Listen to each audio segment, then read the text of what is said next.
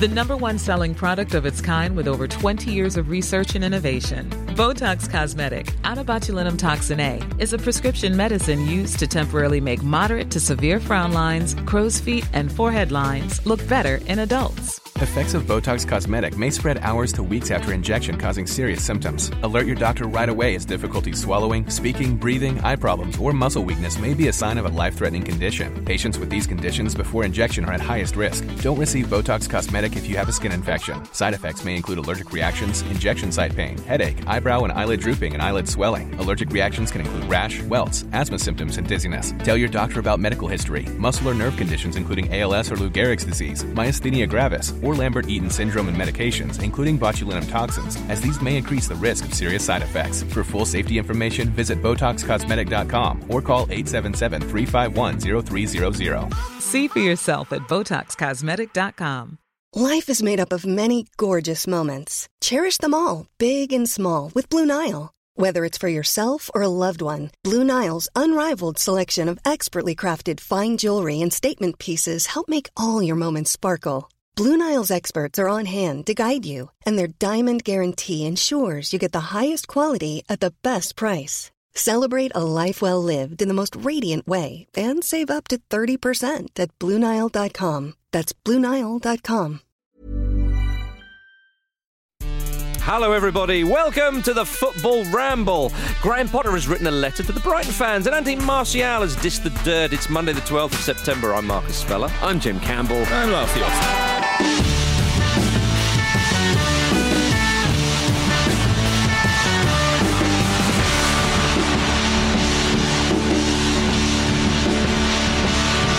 Hello, everybody. Good to have you with us. Now, that really was a weekend like no other in the UK, uh, of course. We would normally do our highlights from the action at this stage of the show, but on Friday afternoon, it was announced that no professional or amateur football would take place in England, Wales, and Northern Ireland, and no senior football in Scotland following the death of Queen Elizabeth II. As on Friday, we wanted to bring you a show nonetheless. So, uh, the EFL is set to recommence tomorrow, and the European fixtures in the UK set for this week are understood to be going ahead as things stand. Obviously, the Rangers Napoli game will now be played a day later on Wednesday due to strains on police resources in Scotland with events marking the Queen's death. No away fans will be allowed to attend, and it will be the same for the reverse fixture, I believe, in the interest of, uh, of balance. So, um, yeah, it's going to be a tricky uh, uh, time for Premier League games in London next weekend as well. So, there's talk of reversing those fixtures. Um, but despite football's cancellation, cricket, rugby, and golf competitions continued on Saturday, leaving some people to wonder why football wasn't given a chance to pay its respects. Uh, the Football Supporters Association now calling um, uh, for fans who had already arranged travel for away fixtures to be refunded. Um, so a lot going on there, gentlemen. Um, so uh, w- w- with that in mind, um, before we go any further, it's good to see you both. Love to see you, Jim, and the Lars Volta is Yes, here. I'm back. I'm back. It's good to be out and about. Indeed, indeed. Well, I mean, it's a strange one for uh, um, you to join us with. Obviously, there's, there was all that uh, um, there, Lars. But I mean, um, Jim, what did uh, your thoughts? Yeah, my thoughts have, have- have, you know, have been uh, essentially echo what's been said a lot, in a lot of places. I think it's an unfortunate decision, really. I think Mm. it, it would have been a, a good opportunity for. To, to use the games as tribute, essentially, And that's what some people That's what a lot of people said as should have happened. That's what a lot of other other sports have done. Um, and I, I, as I understand it, it it you know the, it was the Premier League that have made this decision Mm. to postpone these games. Obviously, we're in a situation where the the schedule is essentially as squeezed as it could possibly be. Mm. Um, the expense that fans have gone to has to be taken into account. And bear in mind that the Premier League is a global thing. There are mm-hmm. going to be people that, that have come from other countries that won't that mm-hmm. where you know a refund on travel is is is only part of the mm. the situation um, that they have to now deal with as a response to it. I understand it's a very emotional thing for people. Some people have a have a, have a take a different view and, and want to just just have everything cancelled and, and you know respect the period of mourning. But like I say, it was the Premier League's decision. Everyone said it's absolutely fine for you to carry on if you want to.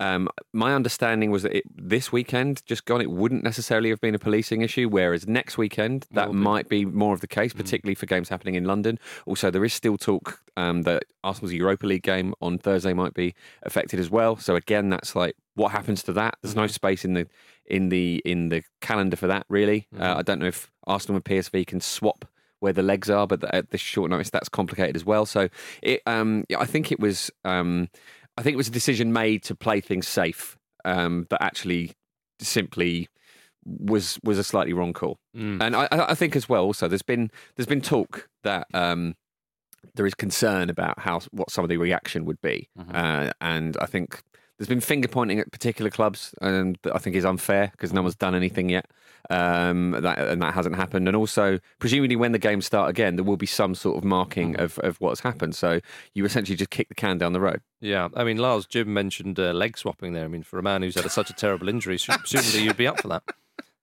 yeah, more than happy to swap legs with someone.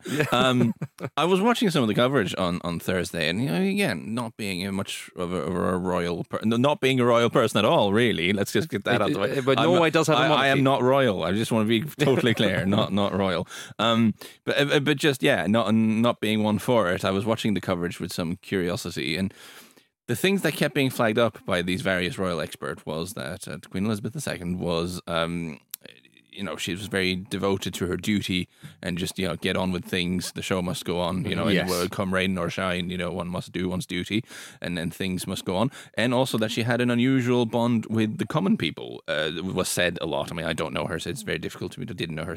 But the point is, I don't think it's very strange to sort of respect her memory by like inconveniencing people up and down the land. Yes. Uh, in a fairly performative uh, mark of.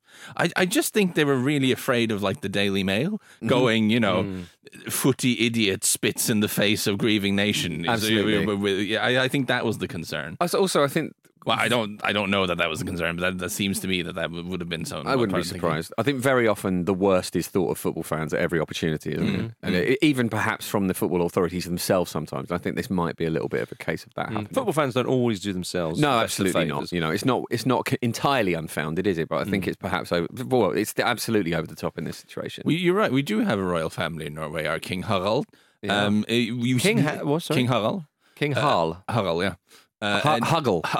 Well, you just say Harold. It's easier for Right. you guys. Yeah, I was it's, gonna say, yeah. Um, who is in the English, the British line of succession? He's Is like he? number eighty something Wow. in the line of succession. So you take a very unfortunate and strange uh, turn of events for, for that to become relevant uh, when you think about it. Uh-huh. But he is in there, so I mean, feasibly that could. I mean, and I also whilst researching this, I looked this up. He's been he has obviously has many honorary awards as the, the royals inevitably do. But Mm. I noticed he's been giving honorary freedom of the city of Newcastle uh, along uh, Alan Shearer, uh, Bob Geldof, Nelson Mandela, and Shaka Hislop, and Greggs. Yeah. So, which I think is a dinner party we'd all like to be So, go to. so Greggs as an organisation has Have- the freedom of the city of Newcastle. That, that is what my research indicates. does that mean that if you- alongside like, the King of Norway, Shaka Hislop, and Nelson? I was going to say, let's not forget Shaka Hislop. yeah, but does that mean anyone that works in Bre- Greggs can just sort of do what they I like? don't in actually know what getting Do they- freedom do of the have- city means. No, I don't think No. I Do do. they have to pay rent or something, or they can?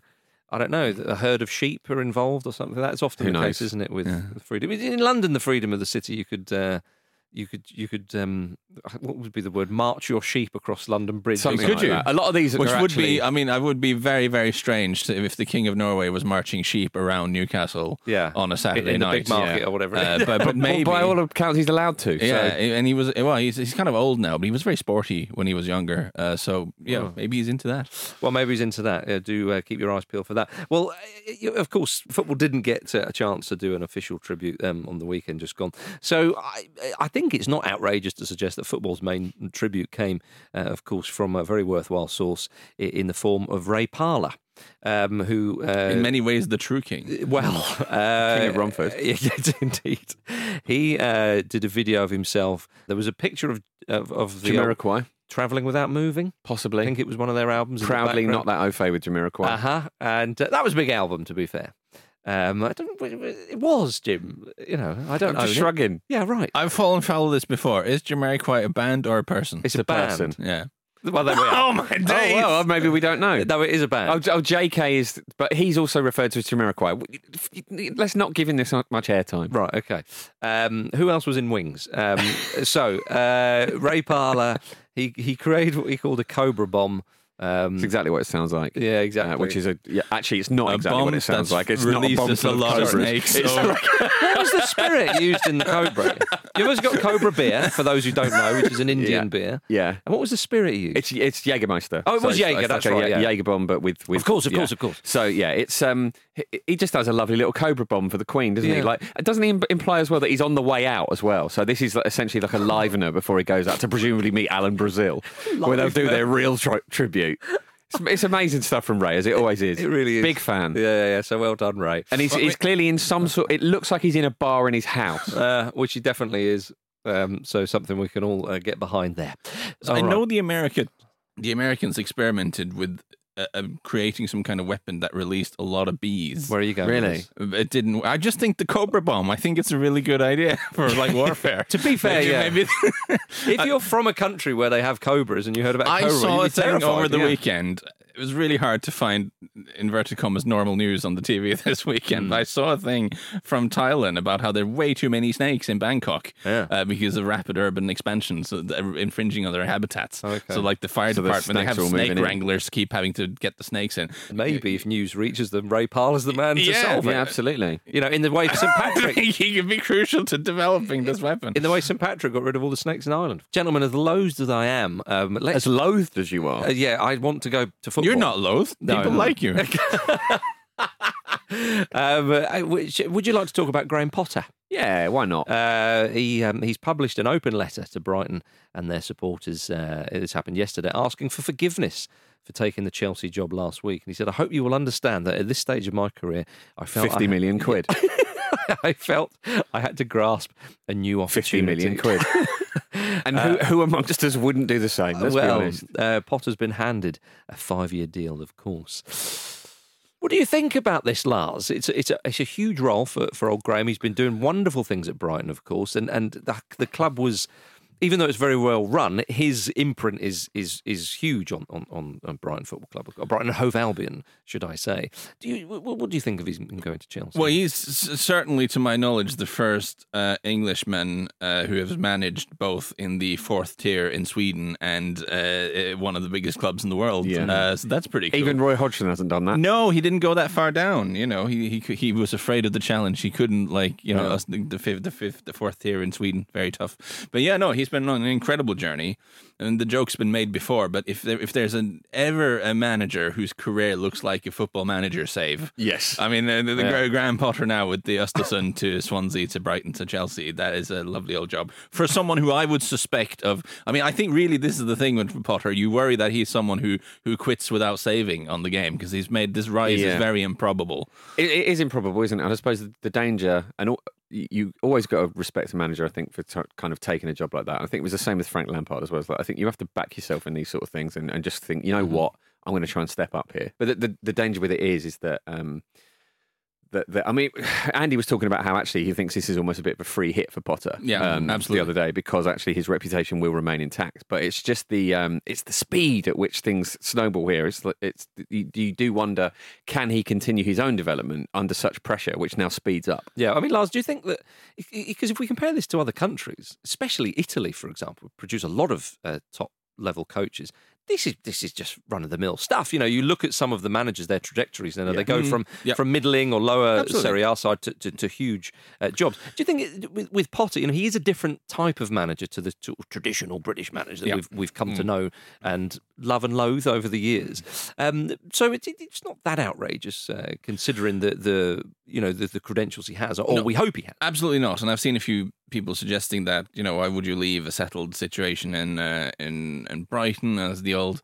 The old uh, uh, uh, Brendan Rodgers line when he was linked to Chelsea about how he's trying to build a career, not destroy it. Uh, but Or everyone who moves from Brighton back to London and all their mates going, but why would you leave? It's only an hour from here. Yes, it's not. It's to be, not. to be fair, like Yeah. one notable example was when Brian Clough left Brighton, things did go uphill. So, it's, but, but I would, a bad I idea. would. The point I would make again is that if you stay at Brighton, what, is likely to happen? What's likely to happen is that you'll have some kind of down period because you know at the end of the day the squad squad has limits and you'll probably finish like eighth or, or something and then you'll lose some of your best players next summer and the year after you'll probably finish 12th and at that, at that at that point no one's offering you top jobs anymore right? E- even if you're very happy down there at Brighton. Whereas if you go to Chelsea worst case scenario the like the absolute worst thing that can happen to him is that he gets paid millions to go on holiday mm. and no one will blame him because Chelsea sack everyone all the time anyway right? So he, he has nothing to lose. But he- yeah. He, he does have something. I mean, come on. I understand what you're saying, but there is a little bit that, of, of it could be a sour taste because if he fails, we know what the Premier League's like. More, you could argue, more cutthroat than than, than a lot of other leagues. You know, demands excess. Now, now, now. I know that's the case. It's, it's a snake pit. I don't. We're not going back to the snakes. All right, we're done with snakes today, Lars. Blimey, you're uh, incorrigible. Um, I've been inside for a lot of the summer. I'm not Wow, used what to- would it be like if not I didn't used even to- have legs? Not used to seeing people. what if I had snakes for legs? what is this weird? Um, no, but, but but if he, if it was a failure a, a- across the board, then actually some Premier League clubs and owners would just think to themselves, "Mm, "Well, he can't cut it at I- elite level." Then. As Andy said, though, I think Chelsea is such a basket case that you get a bit of a, you get a little bit of a pass on that. I think for so- fans, yes, but uh, owners, do they care? I, about I think that? if he if he does fail at Chelsea, he'll probably get a job to a similar status of, of a club like Brighton. So actually, it's not. the David you know, Moyes. Yeah, route. it's Yeah, yeah. it's not. It, I mean, we are be the end of the world. But But we, we are assuming that it's going bad, by Well, the way. exactly, So, so we is- should curtail that now. Yeah. Well, so on that, obviously he's a really, really smart guy. Uh, everyone says so anyway. Uh, and clever tactician. Obviously, Brighton. Whenever you watch them, the thing that strikes you is that the players know what to do, which I think is always a sign of a, of a coach who's doing a good job, uh, whether you play in this way or the other. Um, I've interviewed a former player of his who really spoke up, both on or off and off the record, that he's a sort of positive guy who likes to build people up and, and talks to them and, and, and tries to find what, what triggers each individual. You know, what are you in this for? What matters to you? Is it family? Is Yeah. it, you Was know, it Marc Cucurella? no, and uh, all right. and, and really finds out what, what kind of person you are, and then he knows what buttons to push to motivate you, and all this sort of modern leadership stuff. All the stuff Billy Gilmour was looking forward to. when he to so my concern would be maybe at Chelsea. He's taking over a squad of players who a lot of them probably feel they've already made it. Like we're, mm. we're- I'm at the top now. Yep. So his way of motivating people, and you know, if you if you do what I tell you, I can help you get the mm. most out of your career and all mm-hmm. this sort of stuff. I, I wonder if that's going to hit in quite the same way. I mean, he mm-hmm. might have to reinvent his uh, approach to man management a little bit. I mm. also wonder. At, Well, he will, Lars. We've seen other mm. coaches fall, by the way, so because of that very yeah, thing. just because it's a different type of dressing room to manage. They're Totally. different, different type, different type of people. You know, they're not. But that'll be part of the challenge. He, he- you know, he's You know, never had that opportunity absolutely, before, and, and- and so will, as Jim said, you back himself, and you think, Yeah. well, come on, yeah. I, if he's flexible uh, and emotionally intelligent and all that kind Yeah. of stuff, then then, then he And- could do it. And I would also say, like, you would have said exactly the same thing about going from the Swedish fourth tier to Brighton. Like, it's it's, it's, it's, it's also a pretty big jump. Uh, so he's clearly a super intelligent guy, and, and, and hopefully that, that works out for him. There's a huge opportunity here as well, right? Because obviously, by the looks of it, despite having given you know Thomas Tuchel a huge amount of money to spend and then sacking him, um, which does seem like seems a little bit knee jerk. The the feeling is that he he does want to be a little bit patient with Potter, and we'll, we will time will tell Yeah. whether that's actually Yeah, yeah. true or not. So.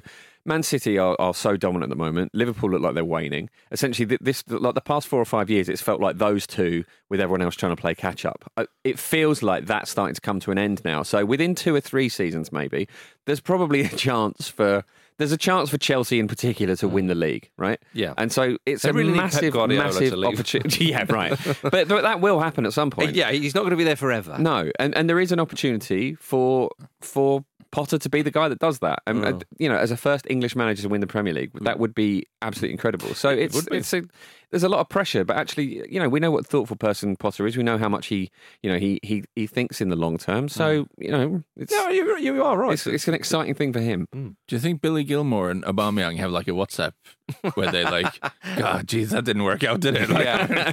I think it- mistakes two, were made. two, two very unlikely people to be in communication with each other. No, right no, but actually, given the circumstances both of their lives, they probably absolutely Yeah, clicked yeah, yeah, immediately. yeah, yeah. Oh my then off God, they went. Oh my days. Very When's true. the next Billy went. transfer window? Um, Lars, what, what kind of football do you envisage Potter playing um, uh, with, with with Chelsea? I mean, apparently um, they are in talks with uh, PSG's uh, so-called football advisor Luis Campos to, to work alongside. Isn't he like an absolute nightmare? Like a known absolute nightmare? This is Chelsea Football Club. Well, What- this, this is it. Yeah, this is no, despite but everything what, we've what just he said. has done, uh, Campos at uh, Monaco and at Lille, is that he's someone who's good at um, spotting like talents and and, and and players with potential, which is why. After he was brought in in this advisory role, that's definitely not a director of football. Uh, Mm-hmm. Were just apparently, you know, uh, not calling it that. Uh, if you look at the transfer business PSG have done this summer, it's more like sensible, like Vitinha and Renato Sanches, and Mm-hmm. like bringing in like sensible younger players.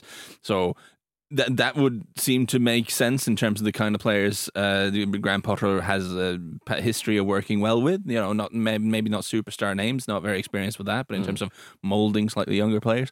Um, I think that this has actually not been spoken about much. There is a certain logic. There's a football logic actually to replacing Tuchel with Graham Potter because Tuchel, uh, much to our occasional frustration, is kind of obsessed with like having a good hmm. structure and keeping possession and all this sort of stuff. So there's a lot of the similar principles at play here. Hmm. Uh, So is Jorginho going to start?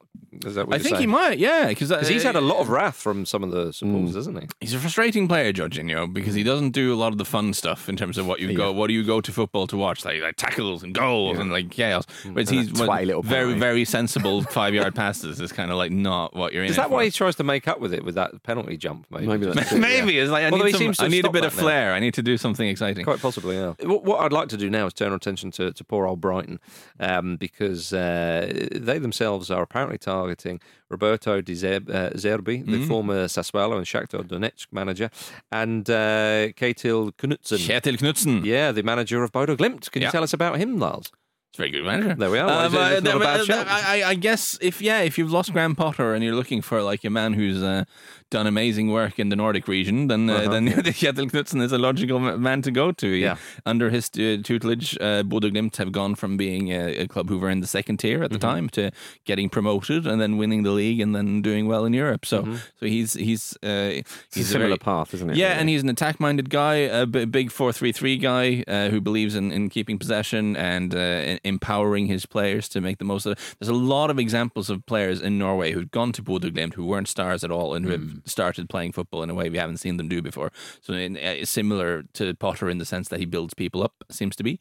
Uh, so uh, again, you'd worry about how much of a step up it would be, but if he has a strong support structure around him, if the club is patient with him, I, I think that would be a very interesting appointment. Oh, interesting stuff. Well, gentlemen, speaking of managerial appointments and uh, uh, you know Chelsea and um, and Scandinavia and all this kind of stuff, you you, you put all that together, and uh, we find ourselves talking uh, about former uh, vice chairman and co-owner of Arsenal and vice chairman of the FA, David Dein.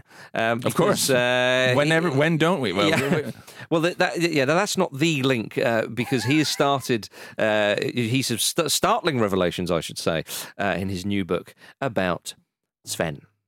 Sven Göran Eriksson, of course, once linked with Chelsea. Um, when he and the FA moved to hire Svenigans for the England job in 2001, Dein asked Sven's agent if his client had any weaknesses. He simply said, "Women." This stuff's never would- going to end, is it? No. we are never going to run was out it a stuff. weakness or was it a strength? That's, that's what I'm asking. it was certainly a talking point. Um, so um, Dein describes hosting Sven at Highbury uh, to butter him up, so to speak. He said, when Sven came into the boardroom, I was standing with my wife Barbara and one of her attractive friends Sarah, who happened to be divorced. Yep. Sven was quick out of the box, so to speak, and immediately asked Sarah what she did for a living. I design lampshades, she said. Sven answered with a smile, I need lampshades. I said, Sven, you're living at the Royal Lancaster Hotel. What an insight into the way the man operates. Imagine his there must be I so much stuff in his house he has absolutely no need for. Hello. Just the man, the man. Whatever she got an un, said. essentially an unlimited budget for Yeah. wooing, and he's Whatever using she it. said, I work for JCB. Oh, Yeah, I, I need a digger. He's like, oh, I only design them. Well, I- well, I need them designed I'm actually. a, I work for one of the world's foremost uh, tampon manufacturers. and says, well, uh, I'm a contract killer. ah, I know a guy I hate.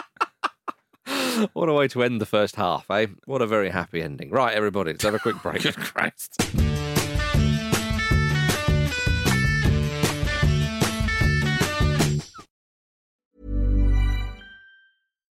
Here's a cool fact a crocodile can't stick out its tongue. Another cool fact you can get short term health insurance for a month or just under a year in some states. United Healthcare short term insurance plans are designed for people who are between jobs, coming off their parents' plan, or turning a side hustle into a full time gig. Underwritten by Golden Rule Insurance Company, they offer flexible, budget friendly coverage with access to a nationwide network of doctors and hospitals. Get more cool facts about United Healthcare short term plans at uh1.com. Hey, I'm Ryan Reynolds. At Mint Mobile, we like to do the opposite of what Big Wireless does. They charge you a lot, we charge you a little. So naturally, when they announced they'd be raising their prices due to inflation, we decided to deflate our prices due to not hating you. That's right. We're cutting the price of Mint Unlimited from $30 a month to just $15 a month. Give it a try at mintmobile.com slash switch. $45 upfront for three months plus taxes and fees. Promo for new customers for limited time. Unlimited more than 40 gigabytes per month. Slows. Full terms at mintmobile.com. This show is sponsored by BetterHelp. A lot of us spend our lives wishing we had more time. The question is, time for what? If I had an extra hour in the day, I might catch up on the latest football news, take a lovely walk with my dog Sammy, or maybe interview someone using an orange peel and a broken iPhone. You know, normal journalism stuff. But it's not always easy to prioritise our time, and that's where therapy can be an extra helping hand. Therapy can help you find what matters to you so you can do more of it. Untangle any unneeded worries and start to value your time for you.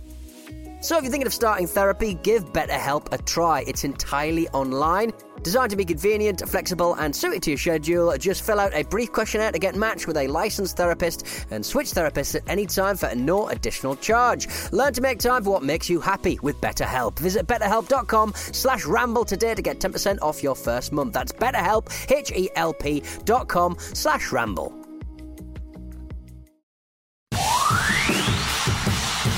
Cleared. And Winks can get it away. Lanzini! Oh, no. no, no, no, no, no. What a goal. Oh, I thought that was Ray Parlour for a minute. Welcome back uh, to the Football Ramble, everybody. Uh, the opening weekend of the WSL might have been cancelled, but Chloe, Rachel, and former Spurs defender Renée Hector have plenty to get stuck into, including Keira Walsh's world record transfer to Barcelona and the World Cup playoff draw. Search up front in your podcast app to get involved. Right, everybody. Uh, we ask you to get in touch as we always do. Show at footballramble.com or tweet us at footballramble with some nonsense. Jim, our good listeners have uh, responded. Yes, they have. So, following on from Friday's Martin Martinelli marrying an Ellie Martin chat, we've had a wave of palindrome themed emails, or sort of palindrome themed emails. So, Please come back, football. yeah, Esther Cox says, following on from Friday's palindrome chat, another not quite palindrome for you. When you grow up with the surname Cox, you can't wait to get rid of it. My brother's first name is Isaac. True story. But I sadly discovered at a young age I could never marry Spanish legend Andres Iniesta.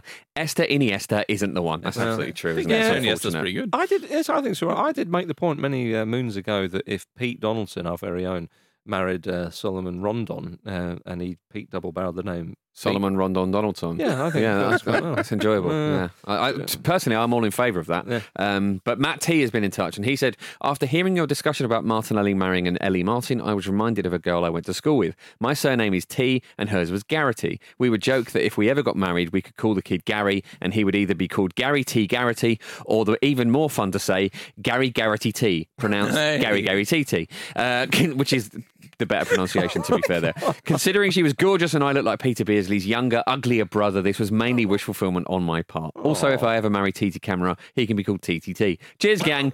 Matt T, which, Oh. we- to be fair, we know by now. good luck to you, Matt. Yeah, good luck to all. the Good luck to everyone involved in that. Gentlemen, uh, let's go and talk about a transfer that's happening in Spain. Now, the transfer window may well be over, but it's still throwing up some stories. Rayo Vallecano's president, Raul Martin Presas, claimed that he was headbutted by Espanyol forward Raul de Tomas's agent, Ivan Garcia, during transfer negotiations. Huge fan of this. It's a hell of a claim, isn't it? Um, Presa claimed things turned feisty when he accused the agency ICM Stellar of damaging their own players' best interests. I'm not, I don't see how that's a rebuttal to that. a, a, re- a re- head Yeah. rebuttal. I. I would I would like to see just the first conversation he had with someone else after. Like, how'd the meeting go? Well, you know, Well, the- it Lars, started okay, Lars, and, then, this- then it kind of went downhill. but the comment, the first line of this quote is quite revealing on how his mind works. He said it was a completely unexpected headbutt. But surely all headbutts are unexpected. Well, I don't know if you if you you know if you essentially wind your head up. No, I think I and think lean back to show that you're about to, to drop the nut on. Nobody someone. expects Surely, a headbutt. I don't know, but So, uh, with the fists come up or it gets a bit feisty, people think a punch, Yeah. maybe a kick. You is don't bit- see the headbutt coming. You don't. Even if someone leans back, you think, oh, are they quite shocked or are they sort it's of. it's a hell of a thing to do to someone because you essentially headbutt yourself by the nature yeah, of it yeah, as well. yeah, It's you take you, you take that. It's, It's, it's But the he's- he's angriest done- thing you can done do. Well, because hitting the nose, I think, is key here. Because they, Oh. if you just headbutt them in the noggin, then surely you will.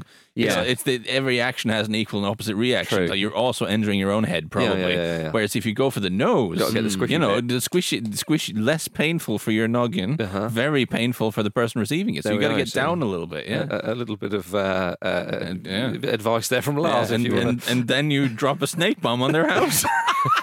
there we go. Nice to know that Steve Bruce was such a successful negotiator. though. Ah dear.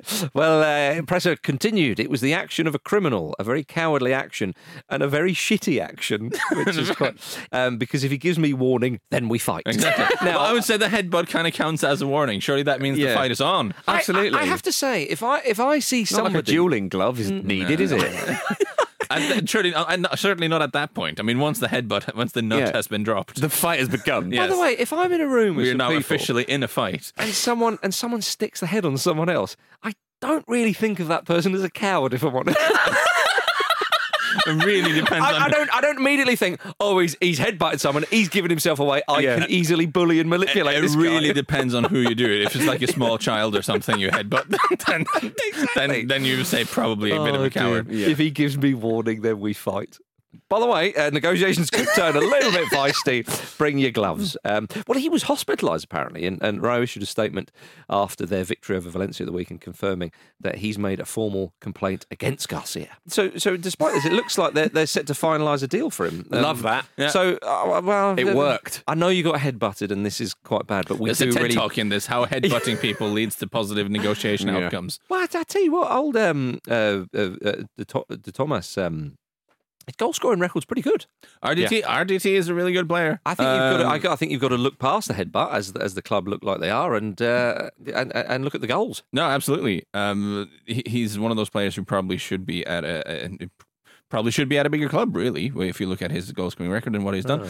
But uh, Maybe his agent's maybe kind of- having agents constantly headbutting people hasn't I helped was him, going to say a bigger clubs where they can afford other players. Maybe Yeah. they've just gone, yeah, no, we we You really don't need this. I, don't, I, I, I like my nose. Yeah, very true. Very true. Well, staying in Spain, uh, everybody, a story that uh, that was covered on on the continent a couple of weeks ago is still rolling on.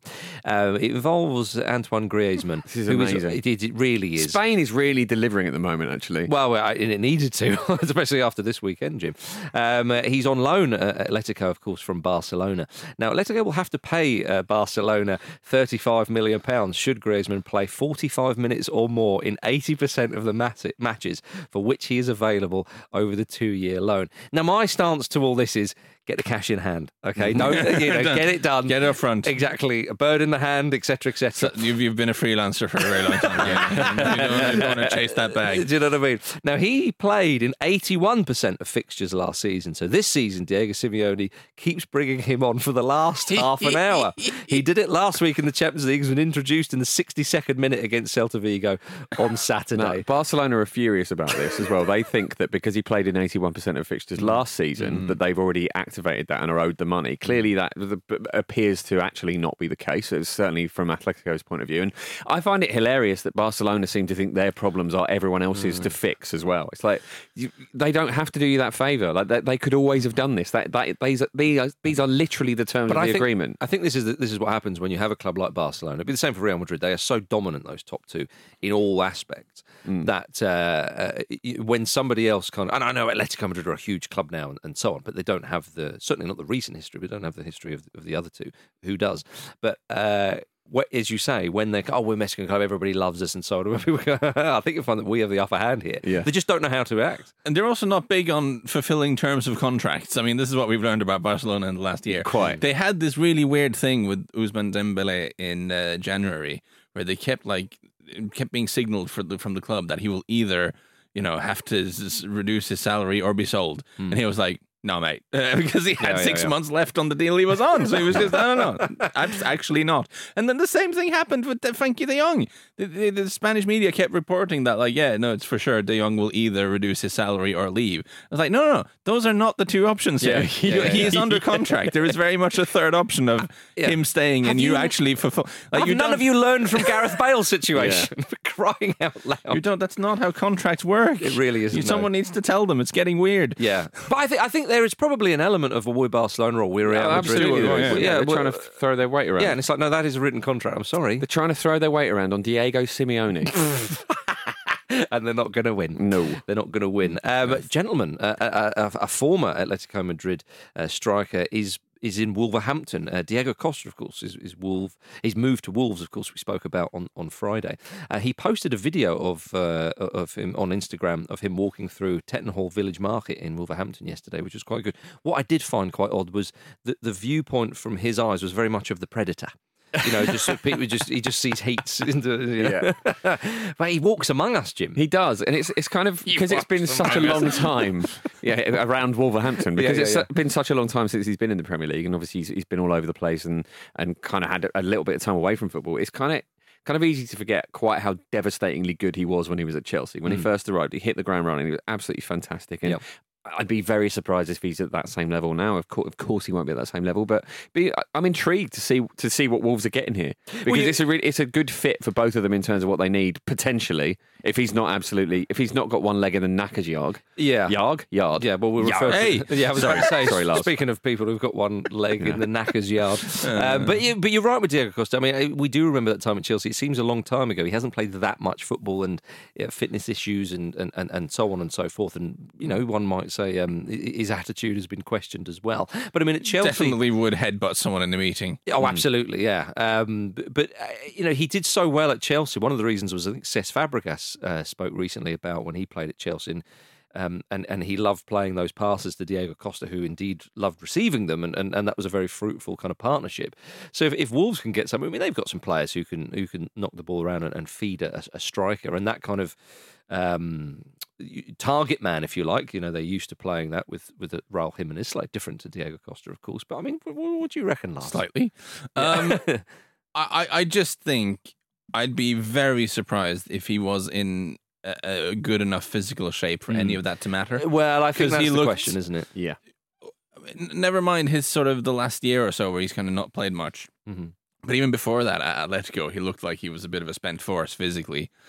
So I think we all want, if nothing else than for content reasons, we want this Yeah, to work out and to be funny. Hmm. And, But do you think for Wolves they don't score that many and for goals? him to be the footballing equivalent of a snake bomb? Yeah, well, there we go. Marcus, Of course. But I'm not. Uh, I'm, I'm not confident. I think I, I'd be very surprised if he was up to it physically at yeah. this point. What do you think though, Jim? If they can get some sort of tune out of him, they don't score many goals. Wolves, of course. Yeah, but that's the, that's not what they're trying to maintain, is it? no, but You say, you say that like, oh, part of their philosophy is not to score many goals. Diego Costa could well and truly maintain it. Well, it- I don't think that's their plan, mate. yeah, no, I did a bit of chaos factor. I'm Put. Luke up front just to see what happens. Definitely not scoring. I mean, yeah, goals. the, the chaos factory will absolutely bring. Yeah, that might right, be okay. might be more off the pitch. That's, um, that's who what I wanted to hear. That's what I wanted to hear. Not sure why my mind went to Luke there. That seems unnecessarily mean. Well, he's not here, so you can. do That's it, probably it, yeah. Not here to defend himself. Yes, so uh, you stick, will stick be hearing from him. Yeah. um, gentlemen, let's Stick the protective boot in. Let's turn our attention to Manchester United, more specifically Anthony Martial, who has given quite an explosive interview to France Football where he criticised Jose Mourinho and accused Ole Gunnar Solskjaer of treachery. My goodness, right. Treachery? Well, it'd be interesting to see what you've got to say about your fellow countryman, Lars. But he revealed that Solskjaer forced him to play when he was injured and couldn't sprint properly, uh, meaning he got stick from the media without protection from his manager. And he said, "For me, it's almost treachery." Almost treachery. Yes, he almost broke the law. He's not breaking the law, Mm. of course. on a general basis, like I don't know the ins and outs of the situation, but I Hmm. do think it's a fair point. I think more players are playing half injured than we're aware of. Definitely. And I think uh, perhaps uh, it would be not a bad idea for the managers to say so when they are, so that they're shielded some of the criticism that might come their way. Is that not also though giving the opposition a bit of an advantage. Give him a kicking so he's yeah, not well. Martial can't really run, so you know, Yeah. do, do with that what you will. yeah, that's actually a fair point. yeah. Or could there be an insurance uh, insurance issue or something like that? I mean, you never know with these sort of Yeah, and, things. in and, and it football. is one of those things that football as an industry is very keen on, like pushing uh, players to, to play even if they're they're not fully fit, which is maybe something the players should be protected from doing Yeah. uh, a little bit more. I mean, Martial's game is so much of it is about that explosive Mm. pace and that and that, that sprint. Um, so he said it was very frustrating for him for that exact reason. And you know, I, I think it's it's it's not unreasonable. He has been hung out to dry there, Mm. um, it, and he, he Solskjaer could perhaps have mentioned it uh, in retrospect. And the the Mourinho stuff as well is, is Yeah, uh, but before that, I mean, it, it, you know, one can forget that when Manchester United signed Martial, it was a long time ago. Yeah. I mean, he's, he's 26. And, Yeah, and yet still he feels like he should. Still, that still feels young. He, he does, but I mean that's what I mean. Like I, he's been around for so long, and he's played an, an enormous amount of football. And we- you know, when we used to say, "Oh, players would peak in their late twenties, maybe even some in their early thirties," was was very early thirties. Whereas now, of course, the chat is they play so much football at a very young age at the top level. You know, begin to burn out with these sort of injuries. So you've got to be very, very careful. But yes, um, he went on to talk about uh, Jose Mourinho, and unsurprisingly, he felt that uh, Mourinho disrespected him when he regularly spoke about him in the press. He said he knew that I was 20 years old then, and that if I say something, it is I who will be the young person who lacks respect. And again, like Mourinho, we remember what he said about Luke Shaw. Now, I know Luke Shaw's not having a great time at the moment, playing wise, but I mean, Ten Hag's not the type of manager to say some of the things that Mourinho No. did. Um, so, yes, but Martial is currently um, recovering from an Achilles injury. Yeah, and uh, I think I think the big news is that his the Ballon d'Or clause in his transfer has now expired. Oh, has it? Yes, because when he was sold from uh, Monaco to uh, to Manchester United for a very large transfer fee plus some add-ons, one of the add-ons was that if he won the Ballon d'Or before uh, 2019, uh, they would United would have to pay Monaco some more money, but that did not happen, as you may recall. We might not have had football in the UK on the weekend, but of course, um, uh, uh, elsewhere in Europe there was plenty. And we've got to talk about Juventus' two-all draw with uh, Salernitana, which just provided a whole weekend's worth of, of drama and entertainment. I mean, what on earth? It really was right down to Juventus' choice of kit. Uh, it was Very it was- confusing when you're just turning on the TV. Yes, Uh, and and because they're the home team. Yes, exactly right. Uh, um, but uh, Salernitana led 2 0 at half time, with Piątek scoring. I I was intrigued in, in places like Serie A where uh, I remember when Milan signed him. I Hmm. forget who from, but he Genoa. I forget who from. Maybe Bologna. He scored a lot of goals. Genoa, in Milan. correct. It was it Genoa. Yeah, Uh, you, well, you don't uh, give yourself enough credit, Marcus Speller. You're, you're That's right. true. yeah, I know. I, I do deserve a bit more credit. Um, must remember to thank myself. But yes, uh, but he was like one of the sort of. People thought this guy's going to be one of the leading marksmen in, Yes. in Serie A, and uh, but anyway, there he is at Salernitana. Other people did not think that. Well, indeed, and perhaps those other people were maybe correct, but he's still, you know, playing in Serie A, scoring goals against Juventus. Uh, 2 0 up at half time. He very much enjoyed his goal, we should say, and so he should do. Juventus uh, pulled one back at the start of the second half before they got a penalty uh, in injury time, the 93rd minute. Uh, uh, Leonardo Bonucci, of course, very reliable from the spot, missed the kick but scored the rebound. So 2 all, uh, and, and, and away we go. Uh, and speaking of uh, strikers and blasts from the past, uh, Arek Milik. Still around. He's still there, uh, and he's still getting his head to on, uh, to, to crosses. Uh, he thought he'd scored the winner in the 95th minute after a corner came in, and he rose like a salmon, as he does, and, and nodded it into the corner. Took his shirt off to celebrate, uh, thinking he'd got um, the winning goal. Already been booked, of course. He was then sent off, second yellow, and it was announced that the goal would be checked by VAR. Now that sparked uh, an on-pitch brawl. The decision hadn't even been made yet. Uh, uh, uh, Salernitana's uh, Federico Fazio, another one. Uh, he, he was uh, given a straight red when uh, him and uh, Juan Cuadrado were, were, were caught up in a bit of fisticuffs. Max Allegri was also sent off, Of course. getting involved. Um, and then Cuadrado himself and was I also, also sent just off. Yes, yes, that's right, yeah. the number of random men in, involved in this brawl. Because there's Yeah. a lot of backroom staff and Yeah. people just sort of, what are It's you all like doing? Italian What- clubs just have people in reserve for that. Yeah, yeah, yeah, absolutely. it was just glorious. And then Bonucci was uh, considered offside for the goal, uh, even though he wasn't really interfering that much. No, He he, was just trying he, to he play made the a, ball. a s- he made a small attempt to head it, didn't Yeah. he? Yeah. I mean, it, It this, was a pretty this, big attempt this, to head it. He tried to head it. this- do you think? Do you think it should have been? Well, no, because, because we're getting to this. Yeah, as we get to, yeah, yeah. so, But, so the game was the game ended two all. But of course, it wasn't fairly chalked off because Candreva is clearly playing does Bonucci look- on yeah, side. it does but when he fella goes over, to, but when the ref goes over to look at it, Candreva's not in the frame. Because it's not covering the whole pitch. It's, it's absurd. It's the, I mean, this is saying something. It's the worst execution of Yeah. VAR we've ever seen. I know. Brassell always And comes I- on this pod and, I, says, for one, am delighted. Yeah, well, that's it. Brass always comes on and goes, well, see, in, in Europe, they always like, they, they respect VAR and it's never a problem. It's like, well, Andy, there you go. Uh, yeah, but but I just think. Like I'm sorry, but Juventus, you, you cheated quite a lot for a very long time. Here so no, go. this is the Here thing about go. being caught. The sins of the one fathers. feels, Yeah, no one has any sympathy. no one feels sorry for you or believe you ever again. This is one of those things. So Yeah. you know, just- I I love to see it. Should happen more often. Specifically to them, Yes. presumably. Yeah. Yes. Uh, but yeah, so uh, in the end, a good point for Salernitana, despite Indeed. being 2 0 up. My Gideon. Um, uh, uh, Jim, I believe you've got an email here to I suggest do. that there, there wasn't just madness in Italy. No, it wasn't just in Italy. It was also in Mexico. Fine, fine place. Cesar Hernandez has been in touch. He says, Hello, checking in from Liga MX, Mexico's top flight, where two goalkeepers scored on the same day. On Saturday, Santos Laguna's Carlos Acevedo and Pumas Julio Gonzalez scored for their teams. Both goals were injury time equalisers, both were headers, and both players are from the same academy. also, fun fact Dani Alves provided the assist for Gonzalez's goal. Is this possibly the first time that a league has seen two goalkeepers scoring injury time equalisers on the same day? It's amazing. Cesar, we simply do not know. We're not that sort of podcast. I, I tell you what, um, uh, Acevedo's goal. That would just, it was so quintessentially Mexican, the whole thing. He's wearing an all pink, sort of fluorescent pink Yes. number. It, it was a diving header. He's wearing a headband. He's got long hair, and it was just glorious. It's just fantastic. Yeah, I- So I- It's, a, it's Mexican Full House, is what Yeah, it is. yeah, yeah. Mexican, Mexican goalkeeper Full House. Yes. Was your joke in the pre-production meeting that you then failed to make on the? It's a very good line. Um, Sometimes I like an assist. know, okay, right. but uh, I, I will say this, Cesar, uh, and maybe you can get back in touch with us. But my impression is like if there were more hours in the day, uh, the Mexican League is one I, I wish I could. Like, Oh, yeah, yeah, because you know between uh, covering the Premier League and trying to stay across European stuff, I just run out of hours. But I really wish there was uh, there was time in the day to, to really Yeah. cover because it seems to be a wild place. Indeed. Well, I, I, I was there for a very um, historical moment, of course. I saw I witnessed the 10,000th goal uh, scored at the Azteca Stadium Wow. when it all went off. And uh, yeah, it was just as well. It was a powerful diving header from the uh, Goalkeeper. I, yeah.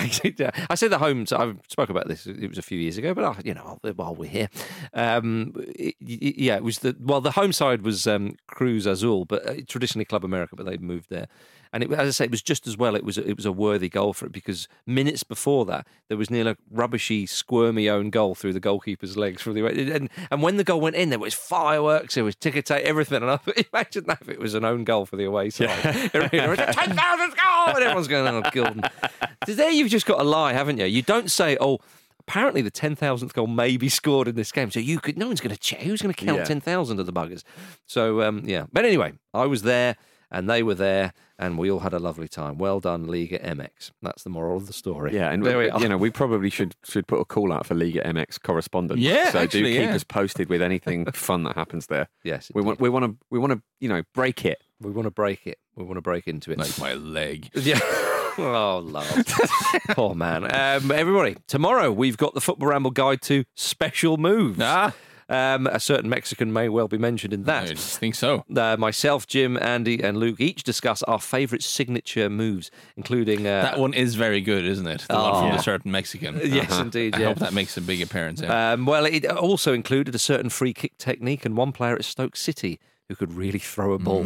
Uh, then on Wednesday morning, we're back with another Champions League Ramble Reacts. Get all that right here on the Football Ramble feed. There we are. Thank you very much, Jim Campbell. Thank you. Thank you, uh, Lars. Snakes. Sorry. Sorry. and it's thank you good for- to be back. I'm glad someone's let me out the house. As you. you- can tell, I'm not used to being along among people, but it was really good. I appreciate it. Thank you. God bless you, sir. And thank you for listening to the Football Ramble, part of the ACAST Creator Network. Laura Love, see you soon. You said football in a really weird way there. I did, yeah. Football. Fitbo, The Football Ramble is a stack production and part of the ACAST Creator Network.